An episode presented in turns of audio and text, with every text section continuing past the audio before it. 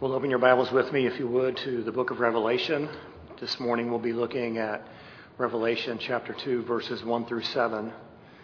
And while we will not go through the entire book of Revelation expositionally, we do want to take a snapshot of these messages that were written to seven historical churches that have been recorded for us. As we think about the book of Revelation, one of the things that most people recognize is that it is a very challenging book on many levels. Now, the book is widely regarded to be written by the Apostle John while on the island of Patmos around the year 90 AD. As you look at the book of Revelation, it is a book of prophecy, yet it also contains an historical element as John is writing to actual churches that existed in his day. And while on the island of Patmos, John receives a revelation or a vision that is unlike anything he has ever experienced in his life. Remembering that he walked with Jesus, he saw the miracles, he was inspired by God to write the Gospel of John as well as John 1, 2, and 3 that we find in our Bibles today. But what he receives in this vision is remarkably different from anything he's ever experienced before. The book is a mixture of figurative and literal language, and it can sometimes be difficult to discern the difference between the two, which can lead to differences in interpretation and in application. These images that John sees are so unique that John really is unable to describe them, and so he often uses the phrase, quote, I saw it and it was like, or I heard it and it was like, meaning he did his very best to describe what it was he saw and what it was that he heard. For example, in the opening chapter, Revelation 110, we see that John writes, I was in the Spirit on the Lord's day, and I heard behind me a loud voice like the sound of a trumpet. In Revelation 1:13, he goes on to explain what he saw, and in the middle of the lampstands, I saw one like a son of man, and then describing the son of man that he sees in Revelation 1:15, he says his feet were like burnished bronze, when it has been made to glow in a furnace, and his voice was like the sound of many waters. Now, it's unlikely that the feet of the man he saw were actually made of burnished bronze, and it's unlikely that the voice he heard was the sound of water, but the imagery is rich and full and has significant meaning, and John does his very best to describe what he sees the best way that he knows how. Now, our focus over the next few weeks will be to look at the historical message that was written to the seven churches that are identified in Revelation 1:11. The church in Ephesus, the church in Smyrna, the church in Pergamum, the, thir- the church in Thyatira, the church in Sardis, the church in Philadelphia, and lastly, the church in Laodicea. Now, the messages to these churches are as real today as they were then. And in each of these messages, there will be a consistent outline with just a few minor differences. Now, what you and I need to remember today is this what is said about these churches in the year 90 AD or thereabouts can be true of an entire church. It can be true of a portion of the church, but what is said is always said to the individuals that make up the church. So you and I will likely find ourselves and our walk with the Lord described somewhere in these verses, and we would do well to take to heart what is said. So let's begin with the church in Ephesus, focusing this morning on Revelation 2 1 through 7. To the angel of the church in Ephesus, write, the one who holds the seven stars in his right hand, the one who walks among the seven golden lampstands, says this I know your deeds and your toil and perseverance, and that you cannot tolerate evil men, and you put to the test those who call themselves apostles, and they are not, and you found them to be false. And you have perseverance, excuse me, you have perseverance and have endurance for my name's sake, and have not grown weary. But I have this against you, that you have left your first love. Therefore, Remember from where you have fallen, and repent and do the deeds you did at first, or else I am coming to you and will, and will remove your lampstand out of its place unless you repent. Yet this you do have, that you hate the deeds of the Nicolaitans, which I also hate. And then lastly, in verse 7, he who has an ear, let him hear what the Spirit says to the churches.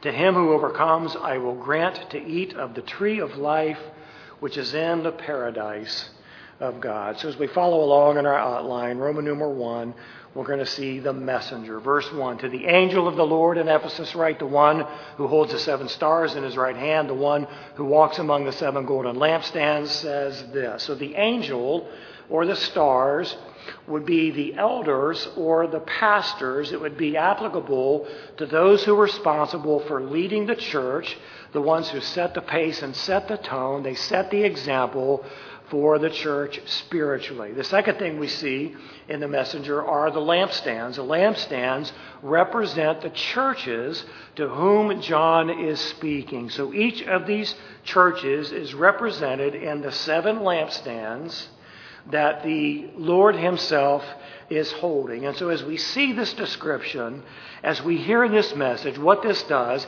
is it affirms His sovereignty, the sovereignty of the Lord who holds the lampstands in His hands. Is the one to whom the churches are hearing from. God alone has ultimate authority that he displays in his divine universal rule through the person of Jesus Christ. Now, we would read in Colossians 1, verses 15 through 19 He is the image, Jesus, he is the image of the invisible God, the firstborn of all creation. For by him all things were created, both in the heavens and on the earth, visible and invisible, whether thrones or dominions or rulers or authorities, all things have been created through him and for him. He is before all things, and in him all things hold together. He is also head of the body, the church, and he is the beginning, the firstborn from the dead, so that he himself will come to have first place in everything. For it was the Father's good pleasure for all the fullness to dwell in him. If there's ever any debate about the person of Jesus Christ, and Him being equal to God, and Him being the one who rules over the universe, these verses clearly dispel the inaccuracy that can be communicated differently from what these verses say. The one who holds the lampstands is sovereign over the entire universe, and hear this, and most especially his church. So Jesus holds the church universal in his hands, which is represented in him holding the golden lampstand. Now, number two in our outline, his commendation. Now, it's always good to hear a commendation, the good things that the Lord sees in our lives. And there are good things that he sees in the church at Ephesus, and undoubtedly the Lord would see good things at some level in virtually every New Testament church today. But here's what he says in verses 2 and 3. He says, I know your deeds and your toil and perseverance, and that you cannot tolerate evil men, and you put to the test those who call themselves apostles and they are not, and you found them to be false, and you have persevered perseverance and have endured for my name's sake and have not grown weary. Now, in these two verses, Jesus identifies seven things that he knows about this church that are a part of his commendation to them. He impresses upon them that he is intimately acquainted with them. He is not inattentive. He is not too busy. He is not distracted. Jesus knows what is taking place in the life of his church and in the lives of his children. He knows both good and bad what we do, not what they profess, not what their intentions are, not the resolutions that they make, but what it is they actually do. So, the seven things that Jesus identifies about the church of Ephesus as a part of the commendation number one, their work for Him. This is represented by the word deeds and it is an all encompassing term that would include all things that the people of this church are doing in service to the Lord, and I am sure that there were many. Number two, he commends them for their struggles. This is communicated in the word toil. So it isn't always easy to serve the Lord.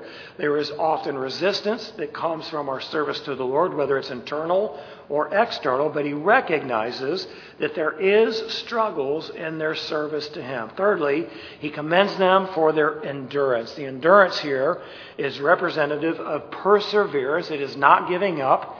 It is not giving in. It is maintaining a forward movement.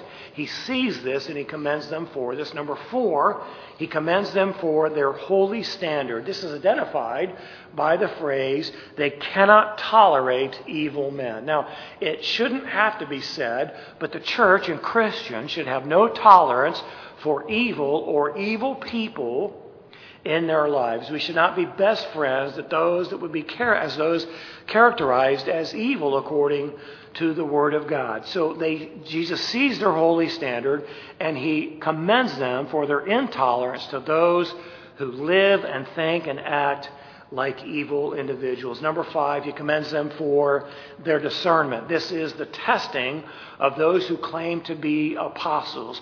Through spiritual discernment, through the evaluation of the lives that individual lives, through what it is they teach as it is consistent or inconsistent with the Word of God, we can discern that they are either true or they are false, and what it is that they say and what it is that they do. Number six, he commends them for their stand for Christ. He says that they have endured for his name. Now, there isn't any particular persecution that is to be stated about the church in Ephesus, but any church that is serious about serving the Lord, engaging the lost culture around them, standing for truth against evil, there is going to be some kind of persecution that comes, whether it be individually or corporately.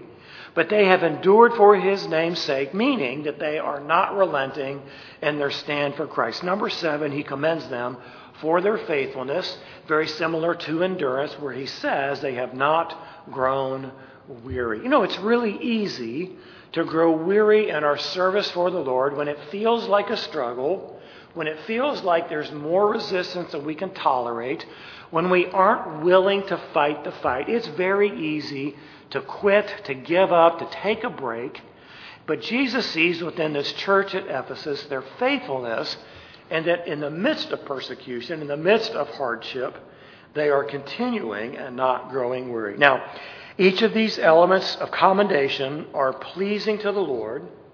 They are the things they are things the church can be proud of as they have been obedient to do what they know to do and they have attempted to live out their faith in some kind of an authentic way. But all is not well in the church at Ephesus. Roman numeral 3, we see his rebuke. Verse 4 says, But I have this against you. You have left your first love. Now, after listing all of the things that Jesus would commend the church for, he identifies the glaring weakness, the glaring deficiency that exists within the life of the church at Ephesus that they have left their first love. The word left here means to abandon or to forsake. It is, in a sense, to walk away from this affection that they have towards the Lord Jesus Christ. But you might ask yourself this question how could they abandon their first love with all the good things that they're doing in service to the Lord. People would argue and say, But look at my work for you, and my struggles for you, and my endurance and service to you, and my holy standard, my discernment, my stand for you in this world and in this culture, my faithfulness to you. What about all of that? Well, while Jesus would commend them for their faithfulness and their good deeds and their service, it is not at the heart of what Jesus really wants from us, and that is our heart. We must always be aware of self righteous deceit. We could be the most faithful, we could be the most service oriented, we could be the one that stands alone in the gap. But if we have neglected our personal relationship with the Lord, it isn't what brings pleasure to the Lord. What we do for the Lord, what we do on behalf of the Lord, can never become a substitute for our actual love relationship with the Lord. Now, it's very important that we understand that and we hear that. What we do can never be a substitute for our actual love relationship with the Lord. So the issue here is not what they're doing for the Lord. The issue is our primary affection.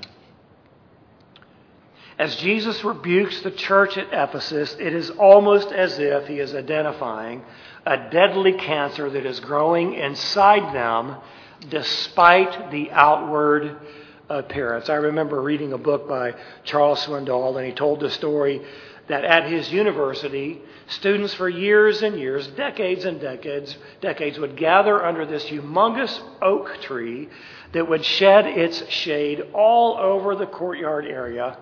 And for years and years, people would gather together and sit underneath this tree and enjoy its beauty and the shade that it provided.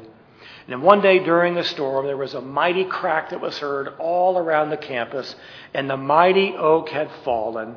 And when they gathered to evaluate the tree, despite the beauty of its outward appearance, it was clear that internally there was a disease that was eating at the heart of this massive tree, and it ultimately brought about its downfall. So, this orthodox duty, this mechanical religion, this process of going through the motions where there's lots and lots of activity with little love or relationship to back it up, is unsatisfactory to the Lord. So, the question is this what is first love? What does it mean to possess a first love? Well, Jesus would say, in Mark chapter 12, verses 29 to 30, the foremost commandment is this Hear, O Israel, the Lord our God is one Lord, and you shall love the Lord your God with all your heart, and with all your soul, and with all your mind, and with all your strength. It is an affectionate, personal, intellectual, intentional, absolute, comprehensive, all consuming love. Sometimes we say, I love the Lord, and it really isn't very different from when we say, I love pizza, or I love my dog, or I love going to the beach, or I love my new car. Can we really say that we love the things of this world differently than we love the Lord Jesus Christ, the Savior of our souls?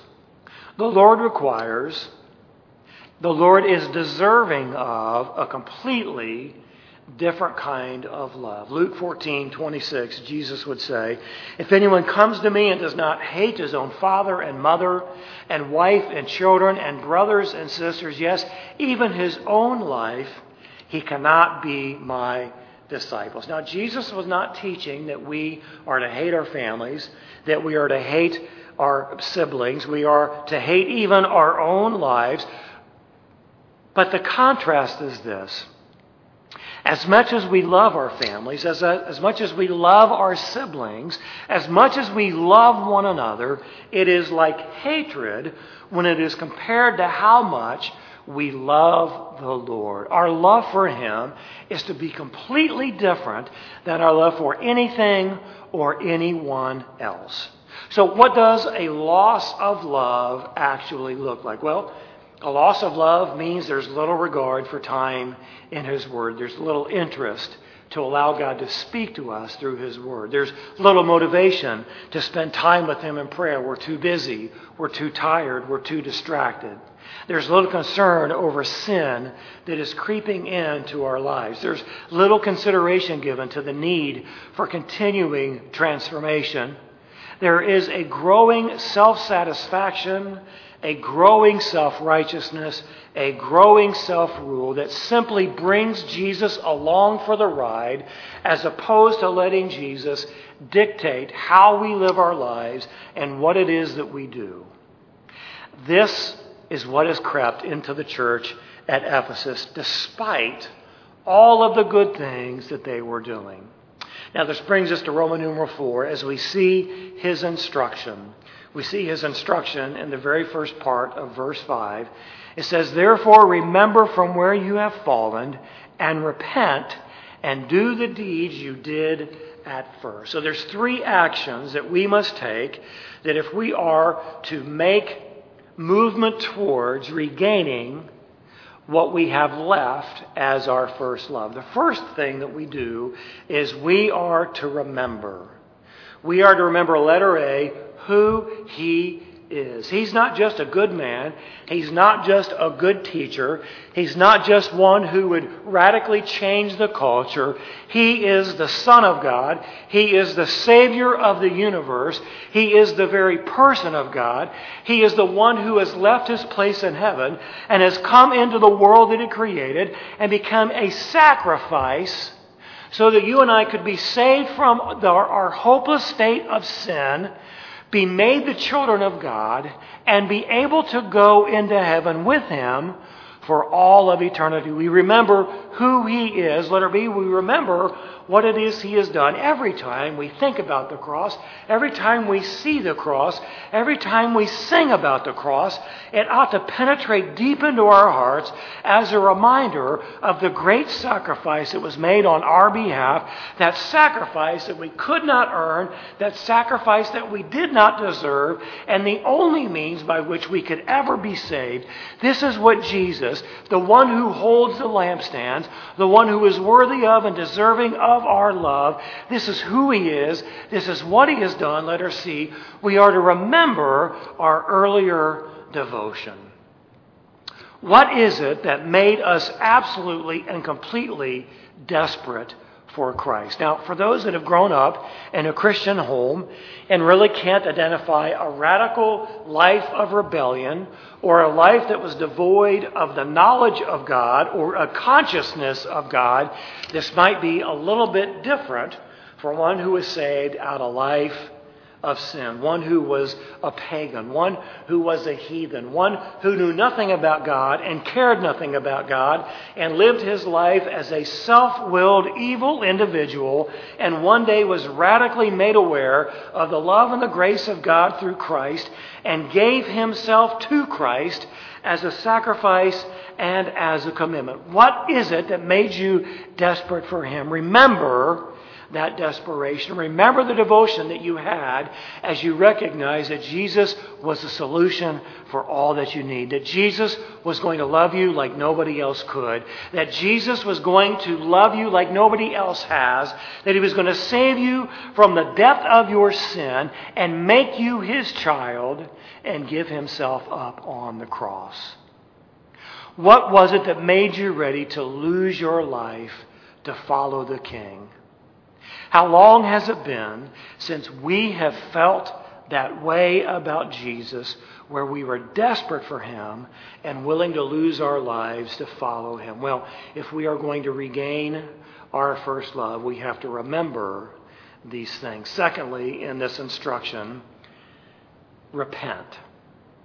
Now, I'll be honest with you, repent is a pretty unpopular term in many, many modern churches today because the thrust of their message is you are great the way you are, and God wants to continually bless you, and He wants to fulfill your every wish and desire and dream, and He wants to make you healthy, and He wants to make you wealthy. And all you need to do is pursue God so that you can fulfill His destiny for your life and be the best you that you can be. And there's no talk about repentance, there's no talk about sin, there's no talk about judgment, but here Jesus says, repent. That word repent very clearly means to turn away from, to visually perform a 180 degree change of course from the things of the world, from our sinful place to Him. We are to repent.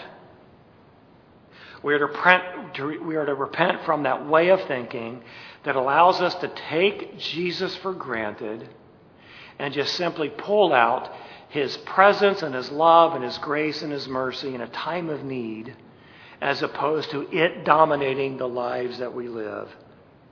We are to repent from that which makes us lose sight of His worth. Now, I can ask every professing Christian the same question and almost always hear the same answer Is Jesus worthy of our highest love? Is he worthy of our greatest devotion? And almost everybody would say, Yes, he is. But we very often lose sight of his worth and we forget who he is and what he's done. We're to repent from those things that dull our appetite for the Bible books and movies and music and friends and leisure all of these things that can dull our need, our desire for the Bible. Repent from the things that steal away from us the time that we have for prayer. Maybe we don't need to work 12 hour days. Maybe we don't need to go to the golf course every waking moment. Maybe we don't need to sit in front of the TV as often as we do. Maybe we just need to make a commitment to get up earlier, to stay up later, to cut something out of our life so that we can give to the Lord this time of prayer that He desires and we so desperately need. We are to repent from the pride and self reliance that keeps us from relying upon Him. The message is very clear to the church today, just as it was to the church in the time John received this vision. The message is repent. How long has it been since we felt the holiness of God exposing all our selfishness and all the moral filth in our souls? How long has it been since we sensed the weight of of divine displeasure in the lives that we live? How long has it been since we felt the weight of all our guilt that has been forgiven? And have we given thanks to Him for the cleansing that we have received? You see, we cannot allow the external appearance of goodness to desensitize us to our ongoing need of cleansing and transformation made possible by the blood of Christ. You may have the friendship of hundreds of Christians and the admiration and the accolades of all who know you and slap you on the back and thank you for the great Christian example that you are. But if you have left your first love, if you have neglected the personal relationship with Jesus Christ, in spite of all the good that people see in your life, you need to repent. I need to repent of these things that become a substitute for this intimate relationship with Christ. Now, the third thing that we see in this instruction that Jesus gives is the command to return. Repent from and return. Return to the things we did at first. Now, that word things shouldn't be misunderstood as activity, but it is the things that we did to cultivate and develop and prioritize our relationship with Christ. The things people do when their minds and their hearts are dominated by overwhelming devotion to the Lord. Now, what most people can relate to is that which took place when they fell in love with the person that they would marry and they got engaged. Their entire life was consumed with this engagement. Isn't that right? You think about the wedding, you think about all the details of the wedding, you think about what's going to happen after the wedding, you think about the person you're going to marry, and your palms get sweaty and your stomach is uneasy, and you think about all the great things that are going to be a part of marriage. You are absolutely consumed by and this is the idea. The idea is that we are to be absolutely consumed by the person of Christ, by what it is he has done for us. We are to repent from and turn to these things that will cultivate our relationship with him. Acts 3:19 says this, "Therefore repent and return so that your sins may be wiped away in order that times of refreshing may come from the presence of the Lord. I wonder how often we feel the presence of the Lord when we're so busy doing and we haven't loved Him. When we're so busy struggling but we haven't loved Him. We're so busy enduring but we haven't loved Him. You see, the benefit of this relationship with God is that we experience the presence of the Lord while we are serving Him, which gives us joy and peace and a greater understanding of how much we actually need Him. So repent and return so that our souls will be refreshed as we experience the personal relationship we have with the Lord. Now, number five in our outline is His warning. Now, as we look at the warning, it's in the latter part of verse 5. We've seen this instruction to repent. So the warning is repent or else I am coming to you and will remove your lampstand out of its place unless you repent. Now, I want to notice three things about this warning. The first one is this it is a personal warning. Jesus says, I am coming, Jesus himself. The one who is already walking in the midst of the church, the one who is holding the lampstands in his hand. This is stated in the present tense as if he is already on the way. He himself is going to come. He's not going to send a storm, not going to send some kind of a circumstance, but he is going to come, and when he comes, it's not going to be good. So it is a personal warning. Number two, it is a certain warning. It isn't like this meaningless threat that a parent gives a child when he says, If you disobey, I'm going to put you in timeout. One, two, two and a half, two and three quarters. Now, wait a minute, Johnny, I'm really serious. I want you to go to the corner. One, two, and that cycle gets repeated over and over. It's a meaningless threat. It's a bark with no bite, but the warning that Jesus gives the church at Ephesus and the warning that Jesus gives all churches is this it is a certain warning. He's already on the way. The warning is that I will remove the lampstand, not snuff it out, not dim its influence, but remove it no longer sustain you, no longer bless you, no longer protect you. And the outcome of this coming is the eventual extinction of this body of believers. He will come in judgment, and when he comes, he will remove the lampstand. It's not a loss of salvation. It means that this local body of believers will cease to exist. Do you know churches that have locked their doors? Do you know churches who once had the outward appearance of a thriving ministry that was making a huge difference in the world? And have you wondered why and how their doors could have been locked? Why the ministries disappeared? Why the people scattered away? Perhaps it's because they left their first love and they were unwilling to repent, and the Lord came in judgment. So, as we look at this warning, the third thing that we need to see is this it is a conditional warning. The book is not closed, the issue has not been determined. Jesus says, Repent and return. Unless you do these things, I am coming to you. Therefore, repent. Repentance changes everything. It stops his movement towards judgment and it engages his children, his church, in the process of confession and repentance and restoration.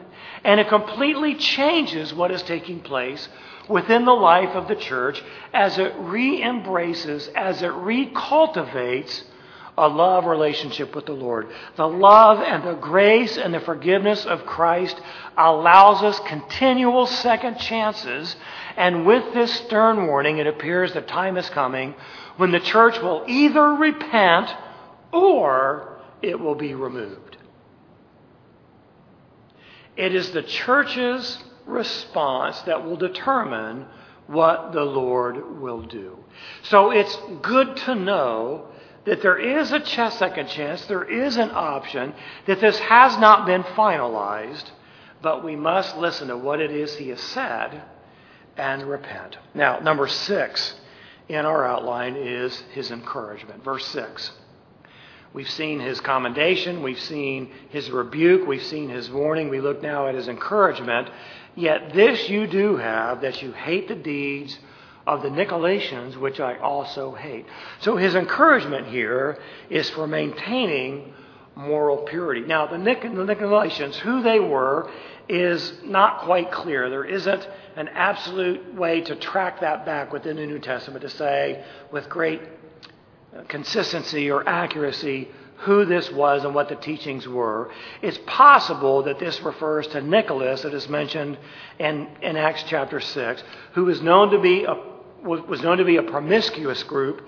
They had little regard for morality. And so Nicholas, the teacher of the Nicolaitans, was being touted as apostle approved, which was perhaps how the Ephesian church was able to discern that he was a false teacher, and they rejected the lifestyle that he uh, portrayed and encouraged.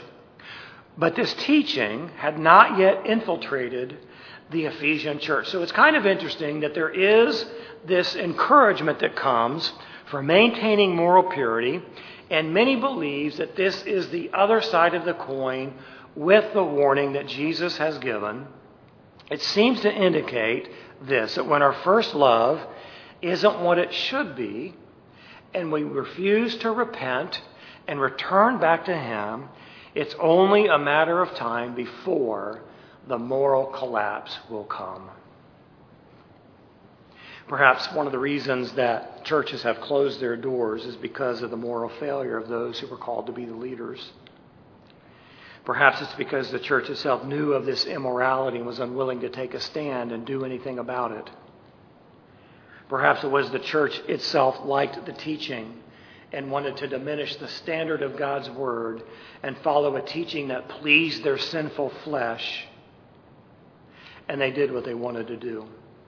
Well, there is this warning here that is connected somehow to this immorality that would potentially come as a lack of recultivating this first love. But in the meantime, they haven't compromised their morality, but it appears that this may be the next step for them unless they repent and return to the Lord. Lastly, in our outline, we see his promise. Verse 7 He who has an ear, let him hear what the Spirit says to the churches. To him who overcomes, I will grant to eat of the tree of life which is in the paradise of God. So we know from our studies in the gospel, anytime Jesus says, To him who has an ear, let him hear, he isn't talking about the physical ear that 99.9% of all humans possess. He's talking about the spiritual ear that will listen with great intentionality and with honesty and sincerity to the words that he has spoken. And so we're to take very seriously these words that Jesus has spoken. So as we look at this promise, there is something that precedes this promise before it's given. Number one, we see that this there is an appeal. The appeal is to listen. Don't ignore, don't reject, don't dismiss what I've said. Listen closely and evaluate yourself. Ask the Lord to reveal to you what it is you love most. Ask the Lord to reveal to you the sin that you tolerate. Secondly, in this, um, before the promise is given, we see that this is from Christ Himself. Jesus is the one who gives this promise. He says, excuse me, this is the message of the Spirit. It's not from a man, it's not from a pastor, it's not from a teacher, it's not a quaint saying, but this is the Lord Himself in the person of the Holy Spirit of God that is speaking. And thirdly, He is speaking to all churches. Now, most specifically, the seven churches that are listed in Revelation 1:11. But because this is the eternal Word of God, this message is for all churches for all time. So is, there is this appeal from Christ Himself to all the churches to listen to what it is He has said.